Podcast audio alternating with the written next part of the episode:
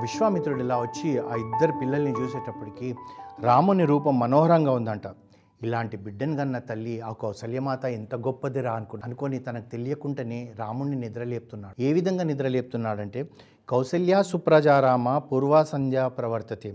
ఉత్తిష్ట నర్దాశుల కర్తవ్యం దైవం కౌసల్యపుత్రుడైన ఓ రామ తెల్లవారుతుంది. నరశ్రేష్ఠుడా లెమ్ము భగవత్ప్రీతిమైన కార్యాలు ఆచరించవలసింది ఉంది ఇక్కడ ఒక మాట చెప్తున్నాడండి కర్తవ్యం బాధ్యత వేరు కర్తవ్యం వేరు. బాధ్యత నుంచి నువ్వు తప్పుకోగలుగుతావేమో కానీ కర్తవ్యం నుంచి నువ్వు తప్పుకోలేవు. అన్నగా నీ కర్తవ్యం ఉంటుంది భర్తగా నీ కర్తవ్యం ఉంటుంది కొడుకుగా నీ కర్తవ్యం ఉంటుంది తండ్రిగా నీ కర్తవ్యం ఉంటుంది. ఆఫీస్లో ఒక కర్తవ్యం ఉంటుంది సంఘంలో కర్తవ్యం నువ్వు తప్పించుకోకూడదు నువ్వు. ఎప్పుడు గుర్తుపెట్టుకోండి కర్తవ్యంని తప్పించుకున్నవాడు ఎలా అధోగతి పాలవుతాడో మనకు చరిత్ర చాలా చెప్పింది. రాముణ్ణి లేపుతున్నాడు. అంటే దైవ కార్యాలు చేయాల్సిన కర్తవ్యం నీకుంది.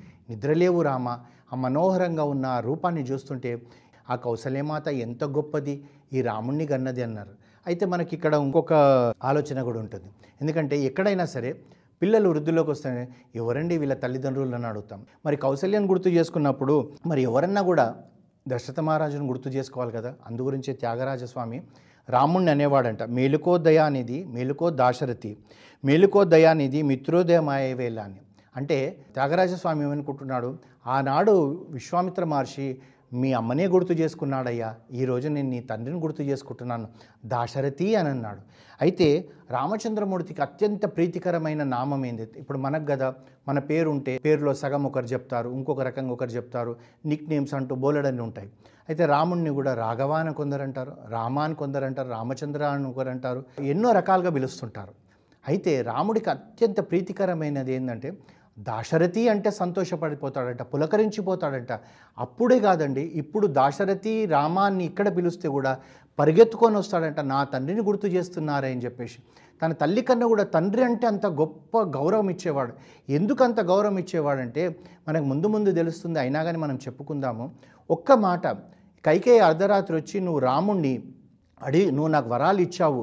నువ్వు రాముణ్ణి అడిగి పంపు భరతుణ్ణి నా రాజుని చేయంటే అంటే ఎప్పుడో ఇచ్చిన మాట తప్పొచ్చు అతను రాజు. తాను ఏం లేదు ఒక్క నిమిషం ఇలా ఇలా కొట్టి సైనికులను పిలిచి ఈవిడ నన్ను చంపడానికి చూస్తుంది కారాగారంలో వెయ్యండి అని చెప్పి తెల్లారి రాముడికి పట్టాభిషేకం అంతైన ఇంకో పది రోజులైనాక తీసుకురావచ్చు. కానీ ఆ మాట మీద నిలబడ్డాడు. నా తండ్రి సత్యం మీద నిలబడ్డాడు. సత్యాన్ని తప్పలేదు నా తండ్రి. నా తండ్రిని మించిన వాళ్ళు లేరు అన్న భావన రాముడికి ఎప్పుడుకుంటుండే అందుగురించి తండ్రి దగ్గరికి వెళ్తే తలదించుకొనే నిలబడేవాడు తలదించుకొనే కూర్చునేవాడు. నలుగురు ఉన్నప్పుడు తండ్రిని ఏ విధంగా గౌరవించేవాడో రాముణ్ణి చూస్తే తెలుస్తుంది. అందుగురించి ఎవరైనా దాశరథి కరుణానిధి అని రామదాస్ అంటే ఆ యుగంలో ఉన్న రాముడు ఈ యుగంలో వచ్చి గోల్కొండలో బంగారు కాసులు ఇచ్చిపోయింది మనకు తెలిసిందే కదా. దాశరథి అంటే చాలు. ఆ రాముడు పులకరించిపోతాడు. రామ రామ అంటే కూడా ఒక అనేదానికన్నా రాఘవ అనేదానికన్నా కూడా రఘునాథ అనేదానికన్నా కూడా దాశరథి అంటే పరిగెత్తుకొని వస్తాడంట. నా తండ్రిని గుర్తు చేసుకున్నాడు. ఎవడరా వీడు? అబ్బా నా తండ్రిని ఇరవై రోజులకు ఒకరు గుర్తు పెట్టుకున్నారన్న సంతోషంతో పరిగెత్తుకొని వచ్చాడు. ఆ విధంగా త్యాగరాజస్వామి అదన్నాడు. విశ్వామిత్రుడేమో కర్తవ్యం నాయన నువ్వు లేవు. నీ కర్తవ్యం ఏంది? ఇప్పుడు యాగ సంరక్షణ చెయ్యాలని చెప్పేసి ఆ విధంగా రాముణ్ణి లేపి రాముడు వాళ్ళు కూడా స్నానం చేసుకొని తర్వాత సంధ్యావందనం చేసుకున్నారు. ఈ విధంగా ఆ సరైనది తీరాన రాముడితోటి మొదలైంది ఈ కౌసల్యా సుప్రజారామ అనే విశ్వామిత్రుడి యొక్క శ్లోకం.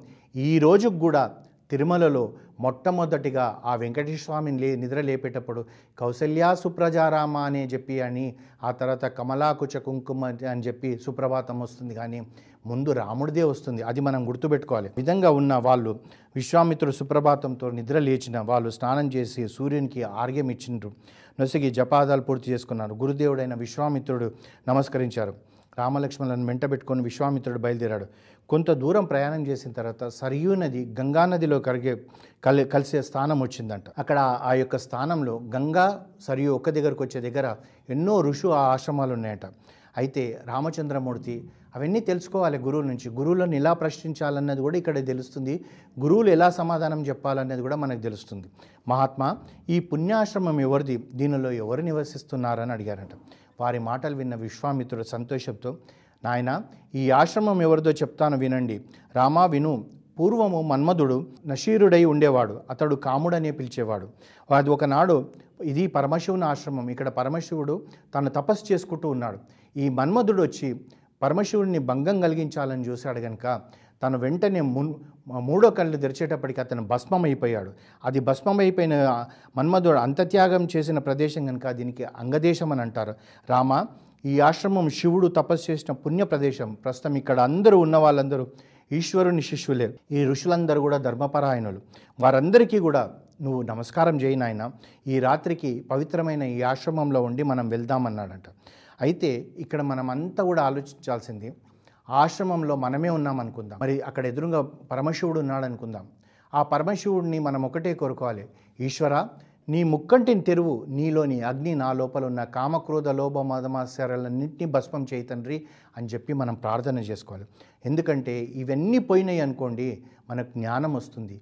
జ్ఞానం వస్తే మన లోపల మంచి బుద్ధులు వస్తాయి మంచి బుద్ధులు వస్తే నలుగు మన జన్మకు సార్థకం వస్తుంది. లేకపోతే ఎనభై నాలుగు లక్షల జీవరాశులలో ఒక మనిషికే వాక్ ఇచ్చాడు ఆలోచన ఇచ్చాడు. కుక్కకి ఏమైనా ఉందా అండి? కుక్కకు తెలిసిందంతా ఒకటే ధర్మం. వేరే ఏ పశుపక్షాదులను తీసుకోండి? ధర్మం ఒకటి. కానీ మనిషికి వాక్ ఇచ్చాడు ఆలోచన ఇచ్చాడు. కానీ ఇక్కడ ఇంకొకటి కూడా మనం చూసుకుంటే పక్షులు కానివ్వండి జంతువులు కానీ మృగాలు కానివ్వండి వారికి సంవత్సరంలో కొన్ని రోజులు మాత్రమే సంతాన ఉత్పత్తి కొరకు కామం కలిగిస్తాడు. కానీ మనిషికి అలా కాదు. మనిషికి ఏందో అంటే ఇరవై నాలుగు గంటలలో ఎప్పుడంటే అప్పుడు అతనికి కామం పొంగే అవకాశం ఉంటుంది. అప్పుడే ఈ జ్ఞానంతో ఇది తప్పు నువ్వు చేయకూడదు అనేది ఉండాలి.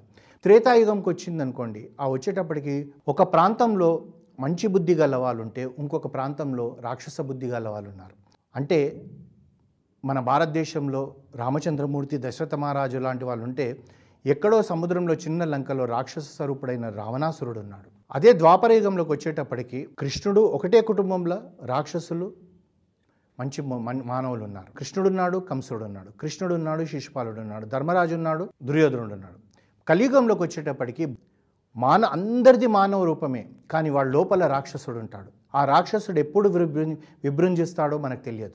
ఎప్పుడు కామంతో పిచ్చి పనులు చేస్తాడో తెలియదు.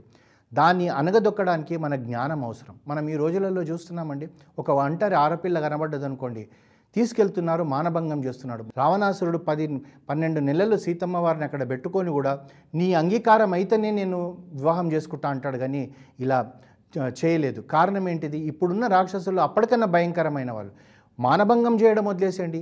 నిప్పు పెట్టి కాల్చేస్తున్నారు రాయి తీసి బండ్ తలపైన వేసేస్తున్నారు. ఎంత రాక్షసులు కాకపోతే ఆస్తి కొరకు తల్లిదండ్రుల నుంచి ఇంట్లోకి చెల్లగొడుతున్నారు వృద్ధాశ్రమంలో వేస్తున్నారు. మనం ఎన్ని చూస్తలేము? ఒక తండ్రి తన కూతుర్ని కూడా మానభంగం చేస్తున్నాడు. ఒక సోదరుడు సోదరుని మానభంగం చేస్తున్నాడు. ఒక భార్య భర్త పక్కనున్నా కానీ ఇంకొకటితోటి లేచిపోతుంది. ఇవన్నీ ఏంటిది? రాక్షస ప్రవృత్తి ఉన్న వాళ్ళే కదా. అది మనకి రామాయణం నేర్పిస్తుంది. ఇలా చెయ్యకు దర్పణం. ఆ అద్దంలో మనం చూసుకుంటుంటే మనం తప్పు చేస్తున్నామా ఏం చేస్తున్నామా తెలుస్తుంది.